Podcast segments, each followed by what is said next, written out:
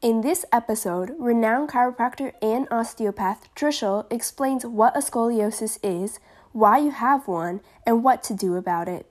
Remember to subscribe and follow Trishul on all socials at Trishul Vadi. I hope you enjoy. So, do you have scoliosis? Well, chances are probably yes, absolutely, because most people tend to have a scoliosis. So, why is no one ever, no one talking about this? Or why is no one ever doing anything about it? Well, I'm going to share you with you why and how it is. See, what scoliosis is when we look at the spine and we look at it from back to front. So, this is the back here and the front here in a straight spine like this, that's a normal, and I say that in inverted commas, a normal spine because no one's actually normal. But that's what a regular spine might be, like a textbook spine. A scoliosis would be one that has a curvature going through there, either a single one or a double one too. Now, a scoliosis in that respect may or may not be a problem, and that's why you'd go to a professional to find out if it is a problem and what we need to do about it. So why do I why am I not so concerned about scoliosis? Well, you see, what happens is, first of all, I have not seen any patient, and I've seen thousands of patients over the 14 years I've been doing this. I've not had a single one of my patients have a straight spine like this textbook normal one that we have here.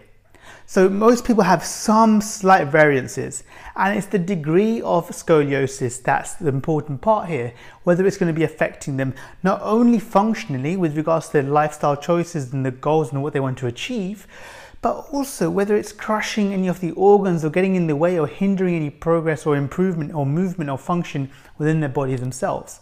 See, the middle part of your back where you've got your rib cage, if you have a scoliosis through there that's quite the far all the way over, it can start crushing those ribs, can start crushing some of the internal organs and affect their function.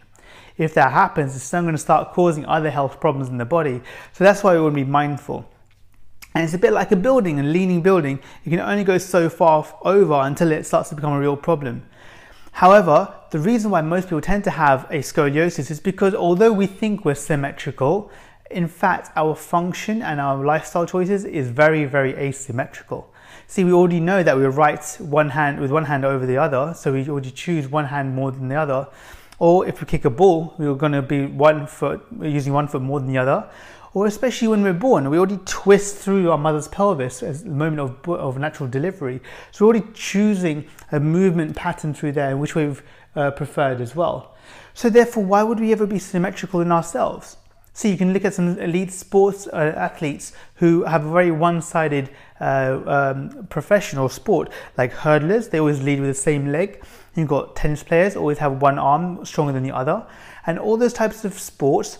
I would never, with those professional athletes, take their weaker side and increase the strength because that's not the function of that side. So you want to be making sure there is that imbalance in their body because we want to make sure that functions correctly for them. However, for the rest of us mere mortals, rather than these top athletes, what we want to be thinking about is, is it affecting our normal lives? So I would no, never recommend, oh yeah, if you've got your computer at your desk over to the side, to stay that way, because that might not be the right thing. We, we do want to aim to have some symmetry. At the same time, we don't want that to be forcing our bodies in an unnatural position if we've been twisting around the wrong way for a longer period of time.